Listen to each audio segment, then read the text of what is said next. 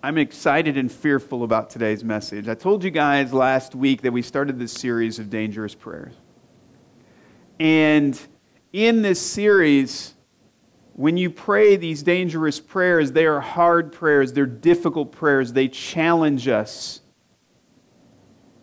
And maybe one of these messages might become a, um, an anchor message in your life. And what I mean by an anchor message, that it's that one thing that you can go back to, that you remember, that you hold on to, and say, that's the time that God really spoke to me.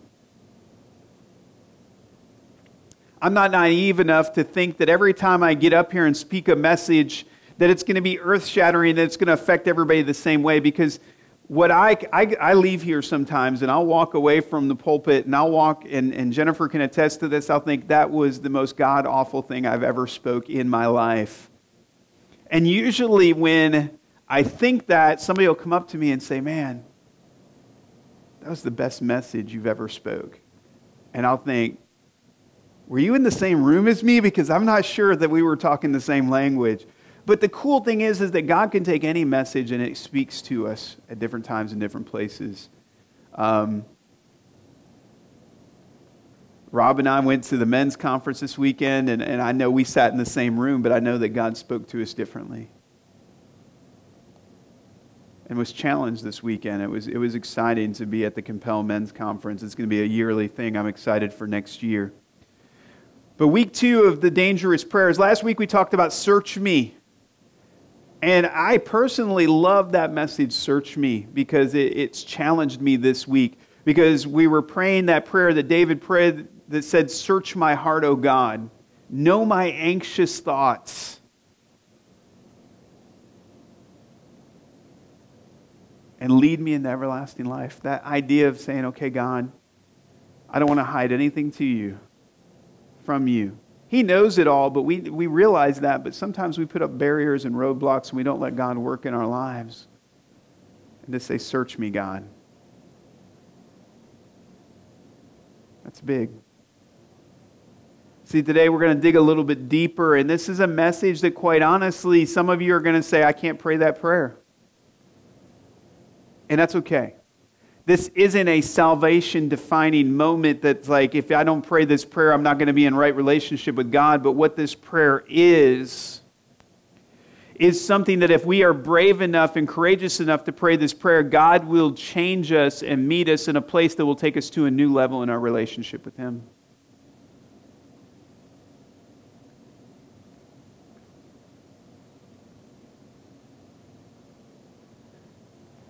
Last week was Search Me. This week is Break Me. How many want to be broken? Anybody, anybody sign up to be broken? I think that's like awesome. You know, you put that out on the sign out on the road and you wait for the people to come in. Hey, we're going to talk about breaking you today. It's a dangerous prayer to say, God, break me. It's not a popular thing. Think about this, and, and it, it's a big a big thing in churches, we like to talk about the, the scriptures and give messages that are encouraging, and that's perfect. We, we should be encouraging each other. We, we like to pray those prayers. If you remember, there's a, a book called The Prayer of Jabez, and, and I've got the book on my bookshelf, a great book, but that prayer was all about God, expand my territory and bless me. We like to pray those prayers, don't we? God, expand my territory and bless me. And there's nothing wrong with that prayer. God does want to bless us. He does want to, uh, to multiply things in our lives. I think that when we learn that, that principle of first fruits, that God's blessings will pour into our lives. But that prayer is a safe prayer. When we wake up in the morning we say, God, bless me today, that's a safe prayer. A dangerous prayer is, okay, God, search my heart Find those anxious thoughts. Find those things that I fear. Now I want you to break me, God.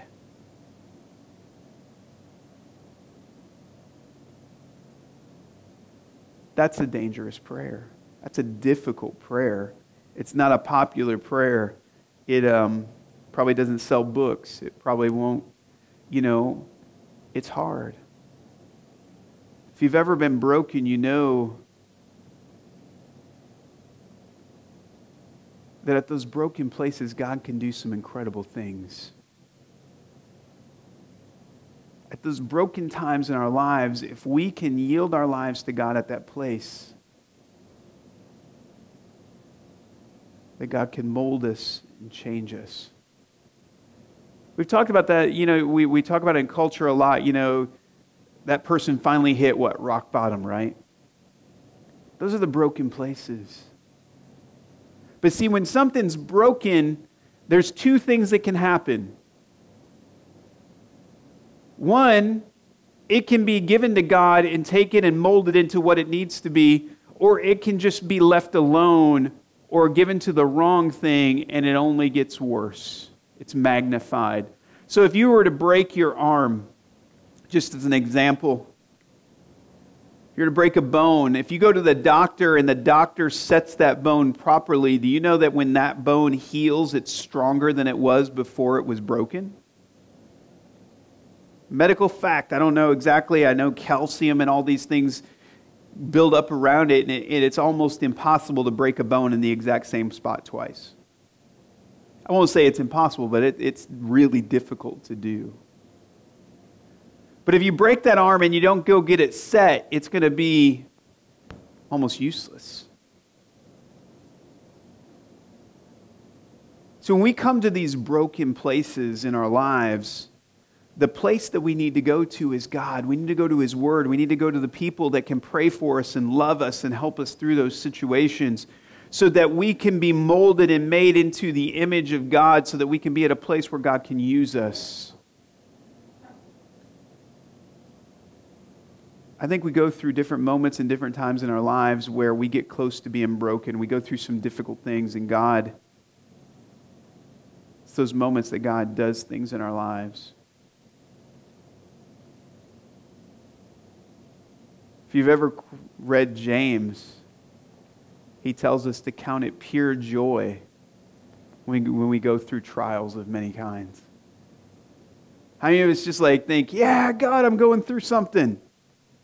I lost my job. Praise God. Totaled my car last weekend. Awesome. Praise God.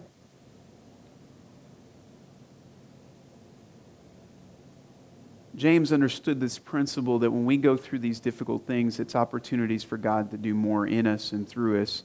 I want you to jump over today. It's going to be a little bit different kind of flow message. I don't have three points. I don't have, you know, that defining thing, and I know that'll drive some of you crazy, and I'm sorry. It's just a little bit different kind of a message. It won't be as long. I know some of you are celebrating that right now, but I want you to look at Mark chapter 14 for a minute. We're going to look at two stories out of Mark chapter 14 today. And be one basic point.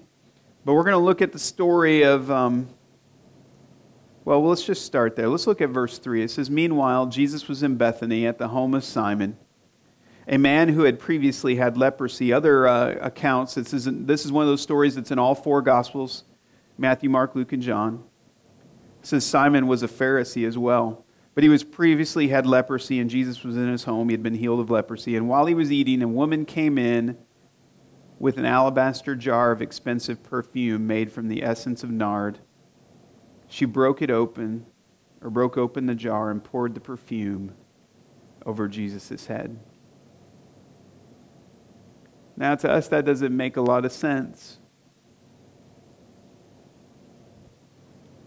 But this perfume, it says that the cost of this perfume was equal to a laborer's yearly wage. So I say labor, I'm going to say an average person's yearly wage. It was, it was, it was worth 300 denarii. A denarii is what you got for a day's worth of work. There's 365 days, so it was about a year's worth. This jar of perfume. Anybody own, you know, a several thousand dollar bottle of perfume? If you do, please don't pour it over my head. I, I get the biblical reference, but I don't want to smell like that forever. But this lady, so she comes in and she busted. And what we know about this lady, because each of the accounts tell us a little bit different about her. Her name was Mary. Some of you know of Mary Magdalene. Mary Magdalene was a prostitute that was that actually had seven demons cast out of her. It tells us in Scripture. But I don't want to focus necessarily on that. She had been healed of much, she had been forgiven of much, but Jesus treated her a little bit different. See, Mary was a prostitute, and there was a couple things that we need to understand about that as a prostitute in that age. It wasn't it still wasn't your like prime job occupation. Nobody woke up and said, "We're going to groom our child for this line of work." for the woman, it carried a lot of shame. The only way a woman would really get into that is if they found themselves in a situation where they had no other choice. Maybe they were a widow. Maybe they, you know, something happened in their life that let them in a place, in a culture that there wasn't a lot of opportunity for a woman to make a living. She might have found herself in a situation where she had to turn to prostitution and it was a place of shame. Now, the story behind some of this perfume is that most women didn't own perfume in that age. You know, it wasn't a common thing. Only the very wealthy owned perfume, and prostitutes owned perfume because it was almost like a business card. Because most women didn't have perfume. If you passed somebody on the street that did have perfume, it kind of alerted you that that person was somebody that might be offering those kind of services. It's almost like a business card It's kind of a weird business card, but it's almost like a business card. And see, for a woman that was in prostitution, she was looked down shamefully by the other women in the culture. And for men, they looked at for as an object of something to use. That's not a great way to live your life, is it? On one hand, you're shamed and kind of the scourge. And on the other hand, the only people that want to be near you are people that want to use you and abuse you. In our modern culture, we call it human trafficking, we call it prostitution, we call it a lot of different things. But nobody wants to live that way. And so most men in Mary's life treated her as an object. And even in that culture, women were treated a little differently than they even are in our culture today. But she was treated as an object. But Jesus treated her with respect and dignity and brought healing into her life. And so the only thing that she could do was take this jar of perfume and come in and break it and pour it over his head and get down on her knees and wipe his feet with her hair. Place of humility, place of brokenness.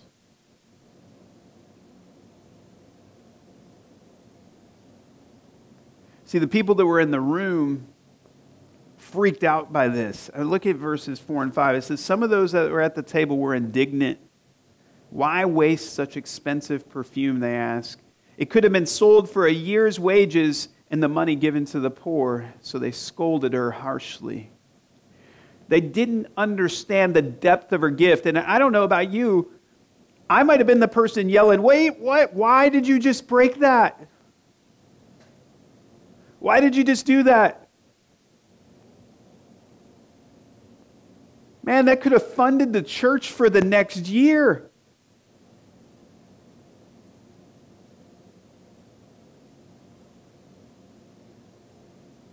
I might have been the person screaming that. We can't get on to the people that yelled that. They were the disciples. We would have probably done the same thing. So that wasn't it. They just didn't understand what this meant to her. And I've got this in, her note, in your notes. It says, her gift represents her past. Her gift represents that sinful life that she was leaving behind. Think about this. If that was her calling card, she's saying, Look, I am giving up that life. I am breaking this. I am putting what gives me business. And I'm giving it to you, Jesus. I'm saying thank you for this. I'm leaving that past behind. But here's the other side of that her gift also represented her future. Because if you've got an entire year's wage that you just gave away, she could have sold that and lived for the next year, not having to be a prostitute, but lived on the wages that were there. She was all in. She said, Okay, God, I am done with all of this. I'm trusting you with this. I'm broken. I've come to a place of healing. And I'm giving you everything I have.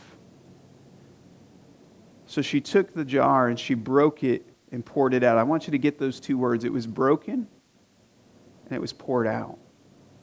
Think about that for a minute. It was broken and poured out. Some of you, a few years ago, we did this study as a church with some of the leaders, and uh, Mark Batterson wrote a book called All In. And, uh, and in that book, All In, he tells the story of missionaries.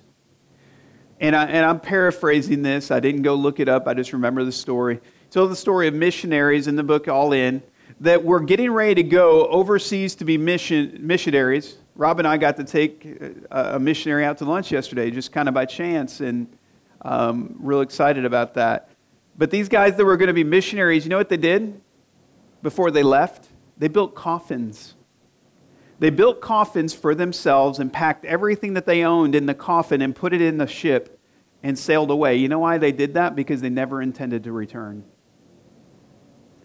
You know what happened when they got there? They pulled this, the, the coffin out of the boat and then they turned around and they lit the ship on fire and said, We're not returning. See, as long as they had a way back, they could always leave.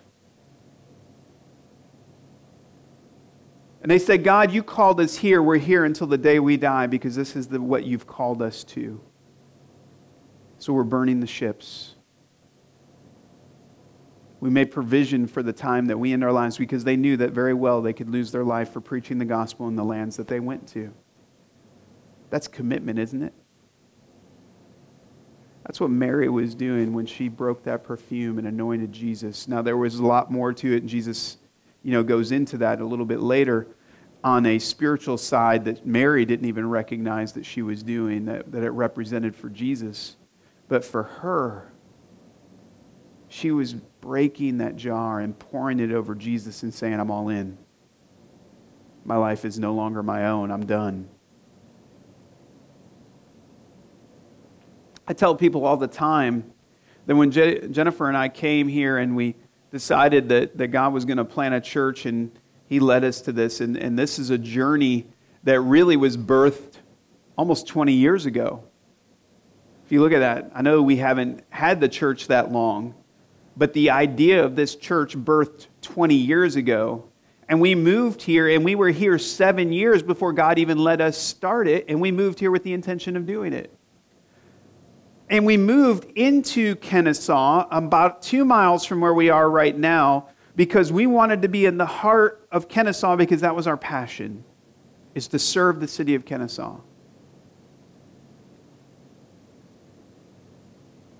And I tell people all the time we have no exit plan. We're all in. No matter what it looks like, We'll make changes as we need to. We'll follow where God leads us. But unless God comes and tells us that it's time to move on, this is where we're at. We're all in. So I get that. I understand that analogy. And I hope you understand what Mary did. She was giving everything that she had, both her past and her future, to God and saying, It's yours. I am your child now. You've saved me from so much do what you want to with me. No exit plan. I'm all in. Look at Jesus' response, verses 6 through 9. It says, But Jesus replied, Leave her alone. Who criti- why criticize her for doing such a good thing to me? You will always have the poor among you, and you can help them whenever you want to, but you will not always have me. She has done what she could and has anointed my body for burial ahead of time. I tell you the truth, wherever the good news is preached throughout the world, this woman's deed will be remembered and discussed. Her response to this day, I'm obviously living proof of this today. We are talking about Mary Magdalene and what she did at that moment. It's recorded throughout history. 2,000 years later, more than 2,000 years later, her actions and her deeds are written in Scripture. There are several places in Scripture where God used prostitutes. and changed lives. Through what people that we would normally scorn and throw away, God can redeem all people. He can take the most broken of us. And actually, some of the most broken of us become some of the greatest among us in the kingdom of God.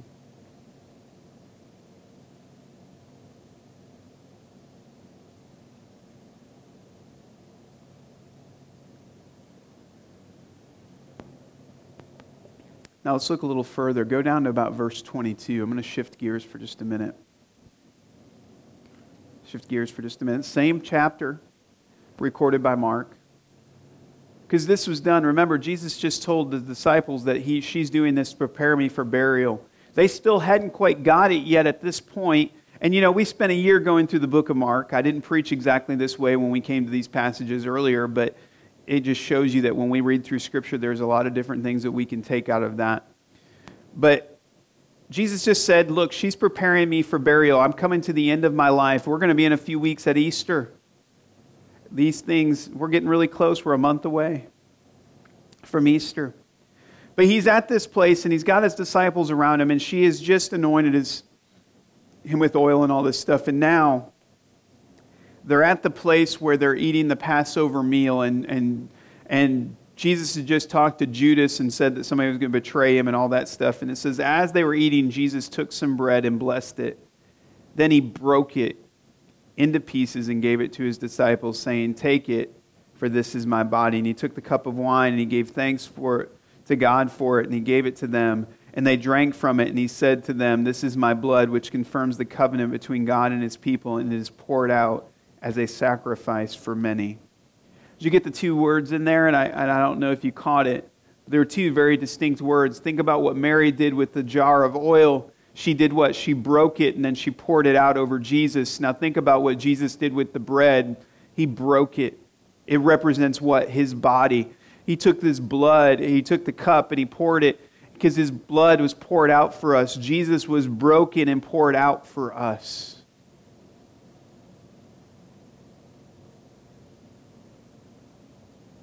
That's what Jesus did. He was broken and poured out. In Luke 22 19, it says, He took the bread and he gave thanks for it, and then he broke it into pieces and he gave thanks to the disciples, saying, This is my body, which is given to you. Do this in remembrance for me. Now, most scholars are going to talk about that he's talking about doing communion. Every time you get together and you break bread together and you drink together, that you are to remember what Christ did for you. But they, some scholars believe that they even took it a little bit further, that when he says do this, he's saying do this yourselves, to be broken and poured out. Again, not a popular message but our lives are to be broken and poured out for God. This is when God can use us the most, when we come to a place where we have nothing left but just Him. And we're broken. And we say, God, break me and do something with me. Do whatever you want to with me. See, it's out of those places of brokenness in our lives where God can do far more with us than we ever thought of. I like to think of I like to think about it in the terms of marriages. I can think of some pretty broken places in marriages. Maybe there's been affairs and things like that. And I've seen people who, when properly dealing with an affair in a marriage, their marriage came back stronger than it was before. Now, I'm not saying if you want to strengthen your marriage to go have an affair and then work on it, that's not, you know, probably the best plan. But God can take those broken places and turn it into something far greater. And when those it's out of those broken places that God gives us the ability to speak into other people's lives. It's out of those broken places that we can speak the truth of who Jesus is. Jesus was eating with his disciples and he took that bread and he told them, This is my body, it's broken for you. And we, when we take the communion and we look at the broken body of Christ, we think about the times that he was beaten, and he's put up there on the cross and all of that brokenness that his body went through for our sin. You know, Jesus didn't want to be broken any more than we did. You realize that? I talked about this last year. What did he pray in Gethsemane? He said, God, please take this cup from me. I don't want to do this. Then he prayed, but not my will, your will be done. Nobody wants to be broken. Jesus didn't want to be broken in that way. But it was necessary. His blood was poured out for our sins. It's been poured out for everybody.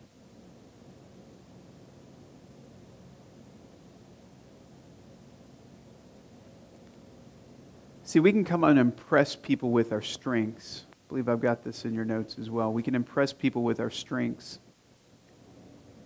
but we connect with people through our brokenness.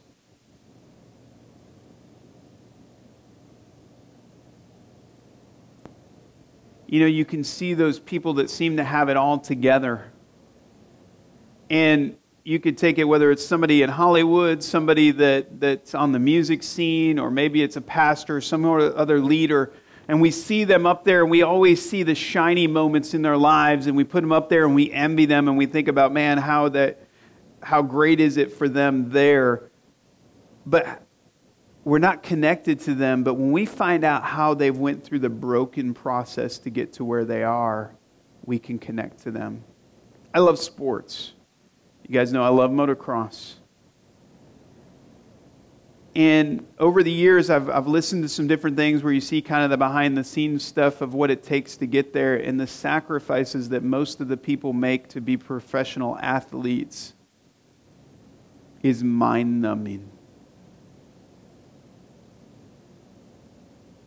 They come to a place where they go through such pain and such brokenness in their bodies to get to a place where they can be trained and ready to go do what they're doing. Why would it be any different for us as Christians? If we really want to be used by God, we're going to go through some trials and pain.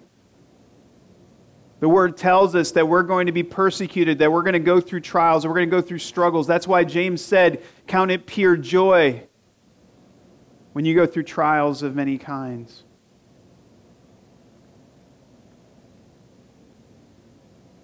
Because that's when God's going to grow you. That's when God's going to stretch you. That's when God's going to make you into the person he's called you to be. And I know I didn't put James in in your notes, but I want to quote that accurately and it's out of James chapter 1 verse 2. It says, Dear brothers and sisters, when troubles of any kind come your way, consider it an opportunity for great joy, for you know that when your faith is tested, your endurance has a chance to grow, so let it grow. For when your endurance is fully developed, you'll be perfect and complete, needing nothing.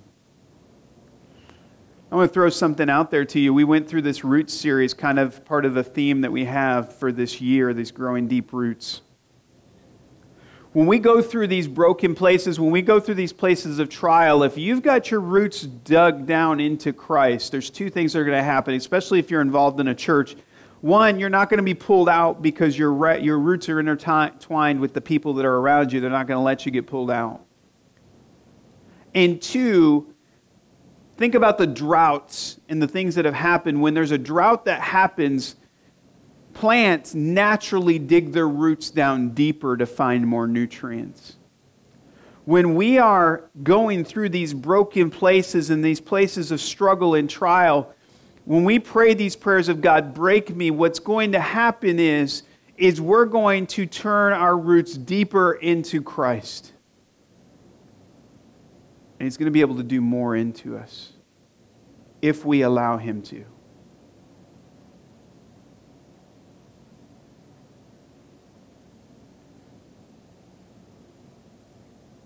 See, our culture will tell us that when things get hard, turn to alcohol, turn to drugs, turn to things to numb the pain, to, to dull it.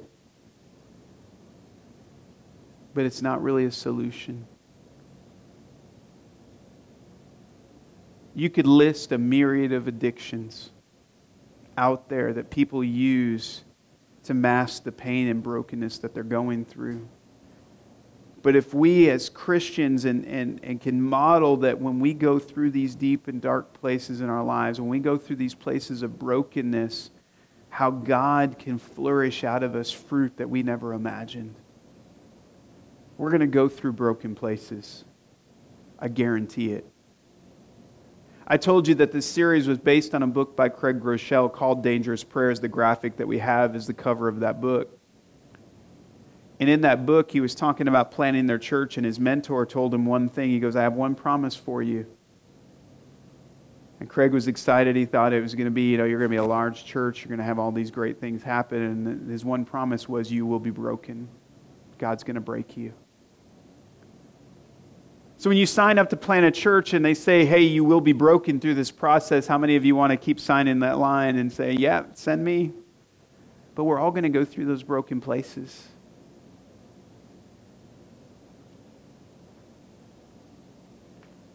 As Christians, the world's watching us.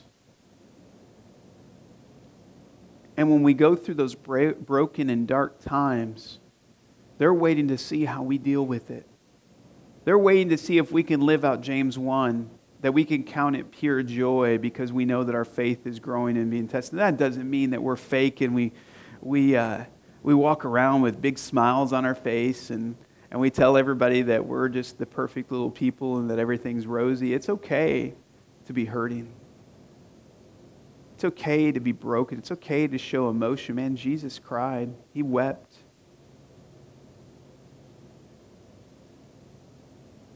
He wept and sweat so hard in praying in the garden that it was that, that blood vessels actually broke and he sweat tears of blood. How crazy is that?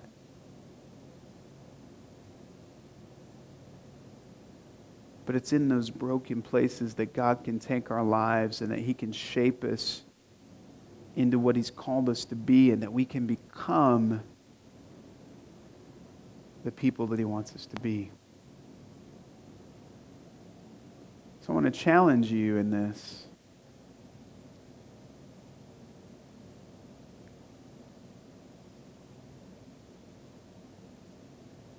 To pray a prayer that says, God, break me. Man, that's a hard prayer. And I'm, I'm going to say, don't take this lightly. And you're not on the way to hell if you don't pray this prayer.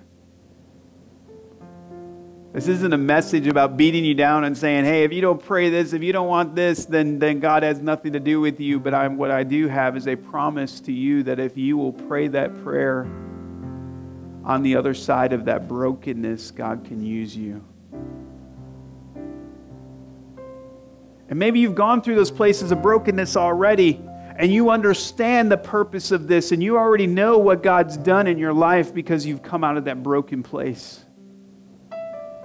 I think there's many different breaking points in our lives. Not all of us are going to go through the same things, but it's out of those broken places that God changes us and heals us.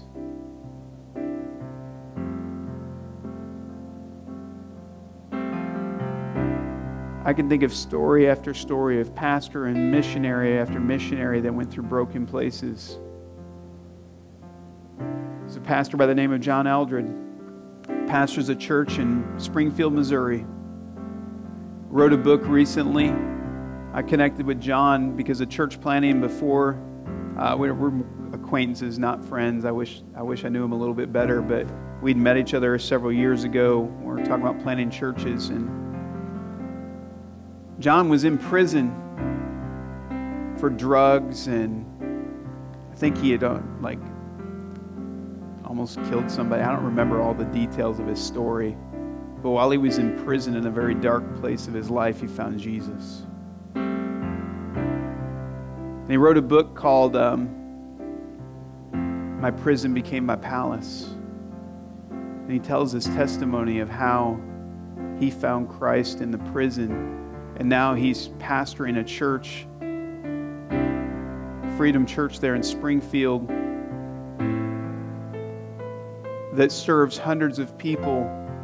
And on his sign, it says, Welcome, junkies, drug addicts and felons. And he goes into the prisons and he goes into the dark places and he says, Come. Because out of his brokenness, he connects with a people that are broken. And he has an opportunity to speak into their lives. But it's not just the wisdom that he has, it's the answer that he has in Christ because they can see what Christ has done in him. We're all broken different levels and at different places. We're broken and poured out. Mary broke the jar, poured it out on Jesus. She did not hold back a single drop.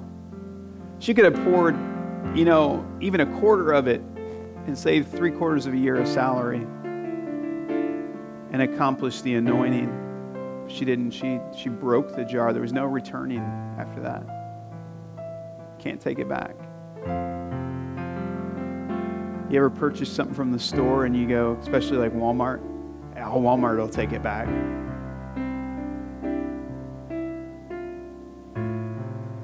You know, I think it's REI. You can buy the shoes, wear them for a year, and if you don't like them for any reason, take them back and they'll give you a prorated credit for them. It takes the risk out when you know you can take it back, doesn't it? But when you buy that thing and you know there's no return in it, you value it a little bit differently.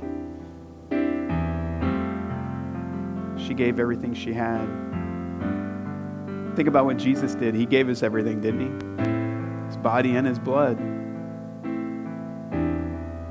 So, on your little notes there, there's some questions. So, as we wrap up the service today, I just want us to look at those questions. I want you to pray. Look, there's no judgment here. If you can't pray that prayer, I understand. Nobody, none of us sign up to be broken. But is there something you're holding back from God?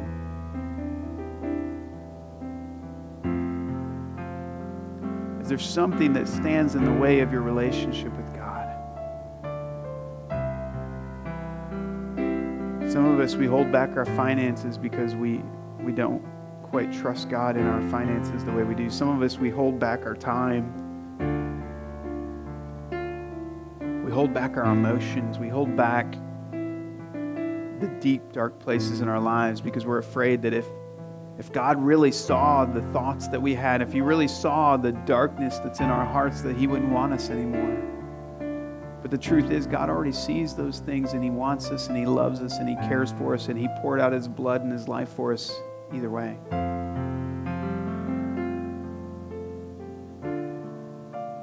So there's no fear of being rejected because God isn't going to reject us.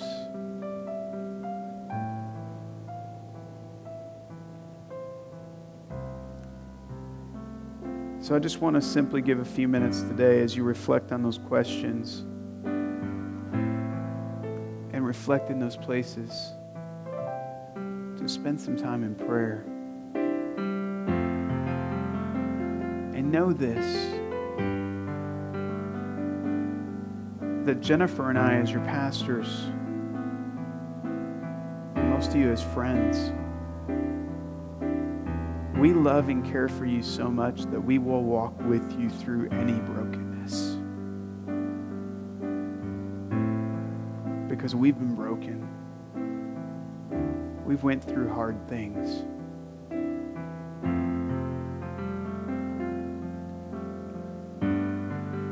Want to see you grow and become what Jesus wants you to be.